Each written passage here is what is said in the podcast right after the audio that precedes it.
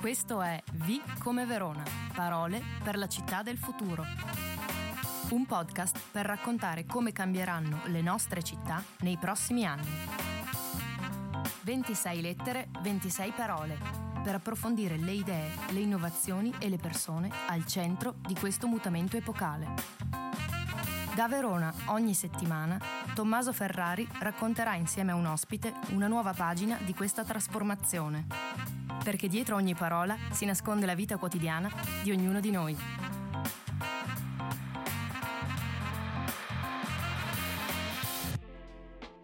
C come casa. 38 anni, veronese, sposato e padre di due bambini, Alberto Bragheffi è laureato in sociologia e, da questa prospettiva, si occupa da anni del problema dell'abitare. Per mestiere e per passione si dà da fare per trasformare la città in cui vive lavorando per la cooperativa Energie Sociali. Nel frattempo collabora con l'associazione Agile, sognando di ridare vita agli immobili in disuso. Nel poco tempo libero è in continua ricerca dell'equilibrio tra rimanere in forma e degustare una media, non filtrata. Ciao Alberto, benvenuto a V come Verona e grazie per essere qui con noi. Ciao Tommaso, grazie a te per l'invito. Abbiamo ascoltato parole poco quotidiane fino adesso, eccone una che almeno all'apparenza non ha bisogno di spiegazioni. Casa. Tutti sappiamo cos'è, tutti o quasi ne hanno una e per questo una città come Verona, che non vede situazioni di disagio vistose, non sembrerebbe affatto un problema urgente. In realtà la questione abitativa, che può anche trasformarsi in emergenza, riguarda anche città come la nostra e non necessariamente solo casi di estremo disagio. È così Alberto? Beh, eh, sono d'accordo sul fatto che riguardi anche Verona, mm, nel senso Verona non ha gli stessi eh, livelli che possono avere grandi città, pensiamo alle metropoli come Milano, Torino, Roma, ma sicuramente Verona ehm, ha un, uh, un andamento di tipo nazionale nel senso anche a Verona sono presenti delle trasformazioni di tipo sociali, eh, possiamo pensare ai flussi migratori di tipo demografico con il cambiamento della popolazione, l'aumento delle famiglie single, l'aumento delle persone anziane ed economiche, la precarizzazione del lavoro, la disoccupazione che aumenta e mm, che sono in linea ovviamente con il nostro paese e che fanno tutte, eh, si scontrano tutte con un mercato immobiliare che è sempre più rigido, basato principalmente sulla proprietà e che quindi possano eh, solamente che portare queste contrazioni e portare a una um, definizione quello che possiamo definire stress abitativo. Quindi uno stress abitativo e forse non un'emergenza abitativa in un contesto come Verona, che però anche con uno stress turistico potrebbe portare forse a una vera e propria emergenza abitativa, ma magari eh, ce lo spiegherai dopo. Partiamo sempre eh, col nostro podcast guardando al futuro. Ce l'hai anche accennato, ma per te Alberto, perché casa è una parola fondamentale per la città del futuro? Non posso non immaginare una città senza le case ehm, le case fanno parte ovviamente del costruito di una città insieme a quelle che sono le, le fabbriche, sono i negozi, sono le strade, quindi non possono immaginare una città senza la casa, anzi la casa è una figura di costruito predominante. Ehm, nella casa trovano eh, spazio, eh, vita, nascono appunto le relazioni principali di quelle che sono le persone Um, noi ci piace definire come cooperativa che la casa è lo strumento centrale appunto nella vita delle persone dove possono formarsi per essere dei cittadini, far parte poi di una comunità. Casa quindi è un elemento fondamentale della città del futuro proprio perché è uno spazio dove trovare queste relazioni e uno spazio dove poterle eh, coltivare. È uno spazio che forse non è neanche così scontato, nel senso che per chi è abituato a, come dire, considerare la casa un fatto, diciamo, ineluttabile, forse neanche si pone il problema di casa come parola della città del futuro.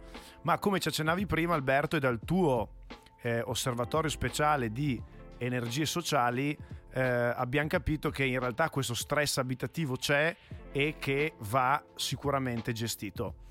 Un altro tema che riguarda la parola casa, che quindi stiamo piano piano approfondendo, è quello legato a varie implicazioni che questa parola ha. E quindi ti chiedo perché la questione abitativa ha anche a che fare con un problema molto diffuso come quello della violenza? Eh, è una domanda molto complessa, cercherò di essere più semplice possibile. Mm, non avere una casa comporta un freno alla definizione di quelli che sono i progetti di una persona.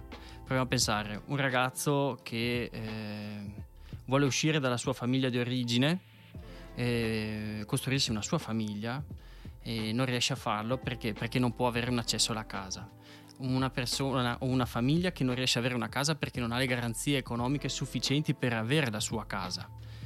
Si rischia quindi di avere una situazione di disagio sociale che si può manifestare nella, nella forma più, più evidente, quella di un abitare precario. Possiamo pensare a Verona non sono molto presenti, possiamo pensare un po' alle baraccopoli o comunque quegli alloggi di fortuna. Mm, a Verona no, non ce ne sono moltissime, sono poche, ci sono pochi episodi, qualcuno però si può ancora trovare, qualche eh, alloggio di fortuna ricavato in qualche nicchia di qualche eh, bastione, no?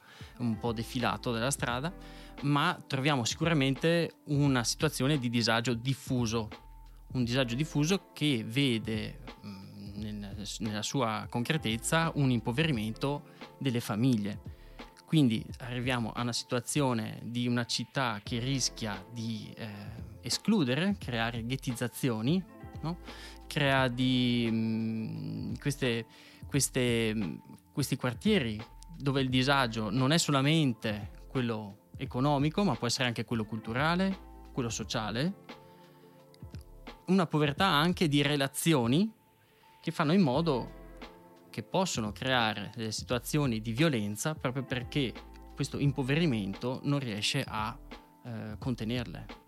Quindi Alberto, una violenza che siamo abituati a classificare come domestica, pensiamo solo al, uh, alle statistiche legate al femminicidio, mostruose e che riguardano violenze sempre all'interno dell'abitazione, ma pensiamo quindi anche alla violenza e al degrado che genera una situazione precaria abitativa e quindi quello stress diffuso di cui parlavi tu prima.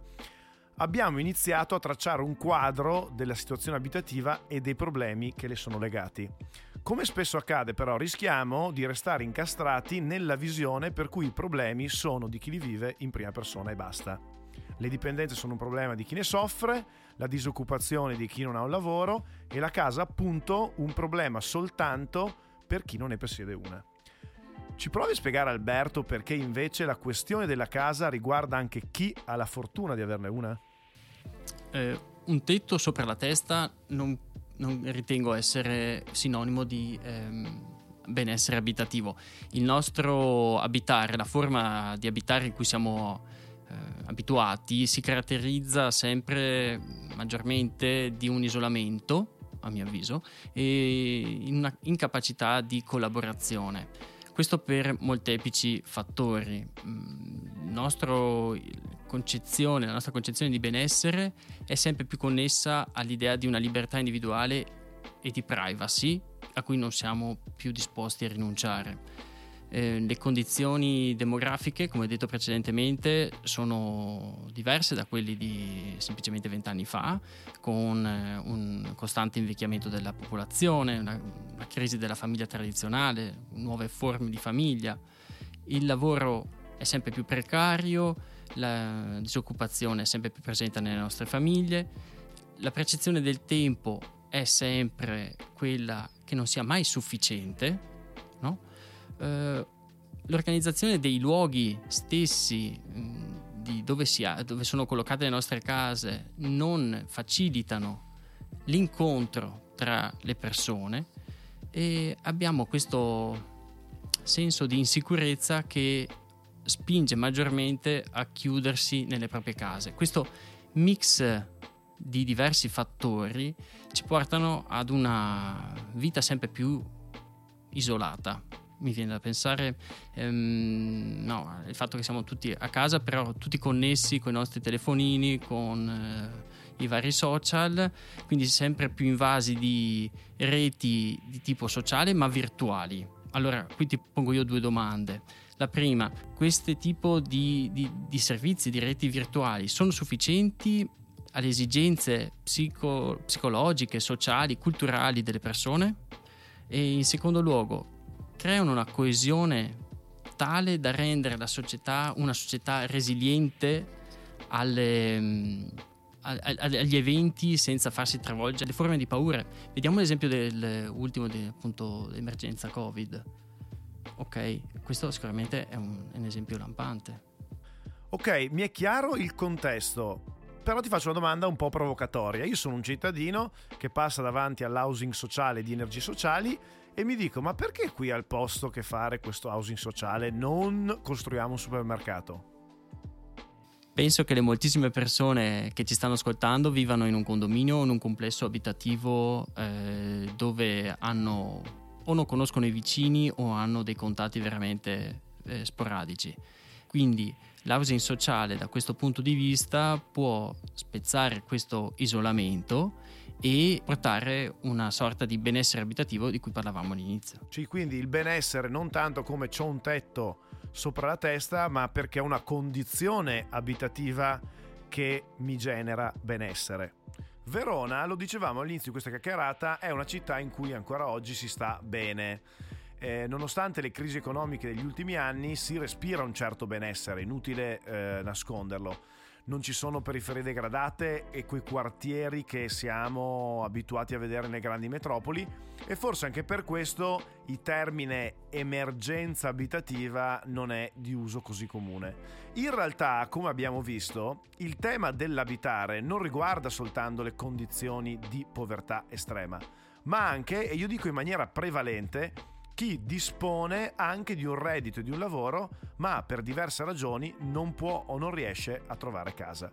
Può valere per una giovane coppia che decide di aver figli ma fa fatica a quadrare i conti, o per ragazzi giovani che, terminati gli studi, vogliono andare fuori di casa e rendersi autonomi, ma non trovano casa perché in parte per il boom turistico e in parte perché non esistono, diciamo, abitare sociali o diversi dallo eh, standard. Il problema della casa, quindi, del dove, del come vivere, riguarda tutti, dai giovani in cerca di indipendenza agli anziani che fuggono dalla solitudine, da chi desidera creare una famiglia a chi ha bisogno di sfuggire da una casa trasformata in una prigione. Quindi ti vorrei chiedere quali sono secondo te i problemi più urgenti da affrontare e quali potrebbero essere gli strumenti della politica e delle istituzioni per intervenire efficacemente? Possiamo, si dovrebbe intervenire a vari livelli. Ehm, le persone qui non hanno accesso all'abitazione sono quelle che veniamo, vengono definite la fascia grigia della popolazione, no? quello che dicevi tu, i giovani, le giovani coppie, gli anziani con delle case troppo grandi che vogliono comunque eh, delle case più performanti, senza barriere architettoniche. Quindi Primo, primo, aspetto è mh, mm, sicuramente quello di aumentare la disponibilità di questi alloggi. Eh, alloggi, mi auspico, destinati ad una locazione, possibilmente a canoni calmierati. Mh, mm, alloggi che quindi sono, vengono definiti appunti di housing sociale, no? come quello, quello che può già esistere sul territorio anche nazionale. Un abitare sociale dove mh, mm, ci siano degli alloggi di qualità, efficienti eh, da un punto di vista ambientale, ehm, che abbiano delle forme di gestione mh, mm, nuove, innovative, che portino a, ad una conoscenza e collaborazione tra gli abitanti stessi. Questo potrebbe essere sicuramente uno degli interventi da poter promuovere e le istituzioni dovrebbero fare in modo di catturare o di agevolare quelli che sono i soggetti solitamente privati a, a, a investire su questi, sul, nell'housing sociale. Um, secondo, sicuramente aumentare lo stock delle abitazioni popolari no? l'edilizia residenziale pubblica a favore delle fasce più deboli. Attualmente viviamo in una situazione in cui il mercato immobiliare non riesce ad assorbire eh, le fasce grigie di cui vi parlavo prima. Quindi le fasce grigie devono andare dove, dove, dove, cercano la casa? Nell'edilizia residenziale pubblica. Ma l'edilizia residenziale pubblica di suo, storicamente, non è per questo target di popolazione, è per chi ne ha una eh, urgenza, un'emergenza abitativa, mh, mm, perché appunto storicamente non riesce a far fronte a, proprio per una povertà di tipo strutturale. Quindi eh, aumentare lo stock abitativo di residenze popolari sicuramente, stock abitativo per l'edilizia appunto della fascia grigia, l'edilizia sociale e da questo punto di vista mi verrebbe da pensare non solo costruire del nuovo, che comunque ce ne sarebbe bisogno mh, mm, se costruito in maniera intelligente, ma anche andare a recuperare tutti quegli appartamenti chiusi in questo momento di quei proprietari che non si fidano a locare le proprie abitazioni ehm, perché eh, scottati da esperienze di sfratti o comunque di mh, difficoltà con i conduttori e che quindi preferiscono o lasciare le loro case chiuse oppure se eh, messi nella condizione affittarle a mh, quello che dicevi tu prima ad un, eh, ad un turista e quindi mh, rivolgersi al mercato delle locazioni d'affitto turistico eh, sottraendo ulteriormente le, le, possibilità abitative per le persone o le famiglie tradizionali. Quindi ci sono varie fasce. C'è una fascia di edilizia eh, residenziale pubblica che va, diciamo, aumentata. Però tu poni molto l'accento su questa fascia grigia che è un po' la fascia che descrivevo anch'io prima e che non è in condizioni di indigenza, cioè di povertà strutturale, ma è quella fascia che fa fatica arrivare a fine mese e che quindi un mercato strutturato come il nostro fa fatica a, a recepire perché o lo strozza a fine mese oppure non sa uh, diciamo che pesci pigliare. Quindi da quel punto di vista un allargamento dell'housing sociale per quella fascia. Altro? Eh, semplicemente sperimentando nuove forme abitative ad un alto contenuto di innovazione sociale. Ad esempio noi di Energie Sociali stiamo sperimentando da quattro anni un co-housing giovani, dove a fronte di un piccolo pagamento mensile e a una richiesta di una mh, mm, contribuzione in cittadinanza attiva per lo stabile in cui è collocato l'abitazione e viene offerto questa, questa abitazione a dei giovani dai 18 ai 29 anni. Molto bello questo progetto che andrebbe eh, replicato. Mi piace sia il ti sconto, diciamo, l'abitare per progetti di cittadinanza attiva e quindi un po' diritti e doveri, eh, sia il fatto che l'housing sociale di fatto prevede una partnership con soggetti privati. E anche su questo, non so se sei d'accordo, ma forse di passi in avanti eh, bisogna farne. Noi che siamo abituati che sostanzialmente eh, le case cosiddette popolari siano sempre, diciamo, di edilizia eh, residenziale pubblica e invece forse innestare una collaborazione virtuosa con il cosiddetto privato sociale forse potrebbe portare grossi vantaggi noi quando arriviamo alla fine della chiacchierata facciamo questa domanda un po' così birichina, nel senso che giochiamo un po' con la fantasia. Quindi tu domani, Alberto, non vai più a Energie Sociali, ma vai a Palazzo Barbieri, apri la finestra e sei sindaco della città, vedi l'arena e ti domando qual è il tuo primo intervento che riguarda la questione abitativa che metteresti sul tavolo.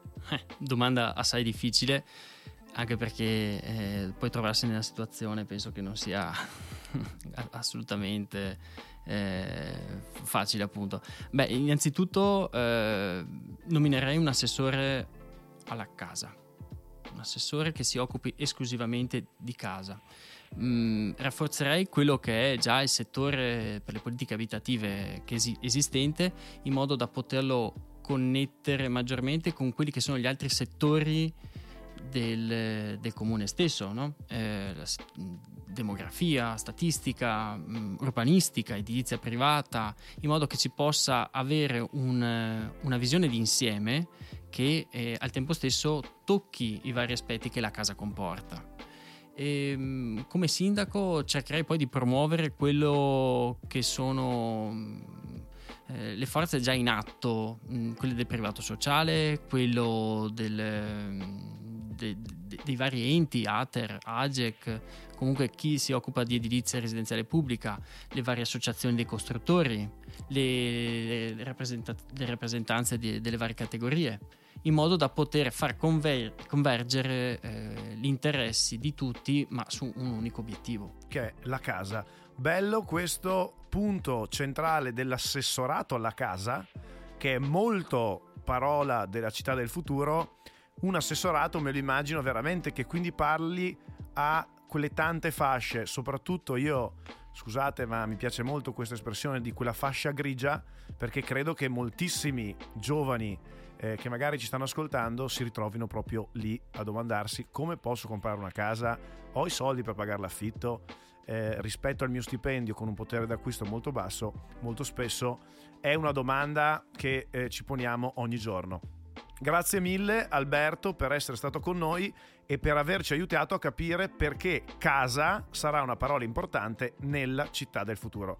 Abbiamo scritto la terza pagina del nostro dizionario. Ora, secondo te, quale sarà la prossima parola con la D? Rimanendo sul concetto di città e di casa, pensavo diritti e doveri. Mi hai, me l'hai rubata tu da prima, però sentendomi, eh, è stato un po' scorretto. Va bene, comunque diritti e doveri, una doppia D molto interessante. Grazie per questo spunto e grazie ancora per essere stato con noi. Grazie a te. E secondo voi quale sarà la prossima parola del nostro alfabeto per la città del futuro? Fatemelo sapere sui miei profili Instagram e Facebook cercando Tommaso Ferrari o su quelli del Movimento Civico Traguardi. Se questo podcast vi è piaciuto, continuate a seguirlo e parlatene con i vostri amici. L'appuntamento è per la prossima settimana con la prossima puntata di V come Verona, parole per la città del futuro. Ciao!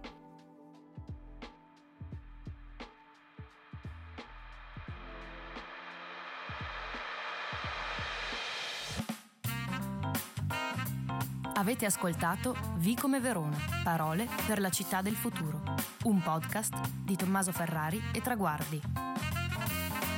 Se la puntata vi è piaciuta, continuate a seguirci e iscrivetevi ai nostri canali Facebook, Instagram e YouTube.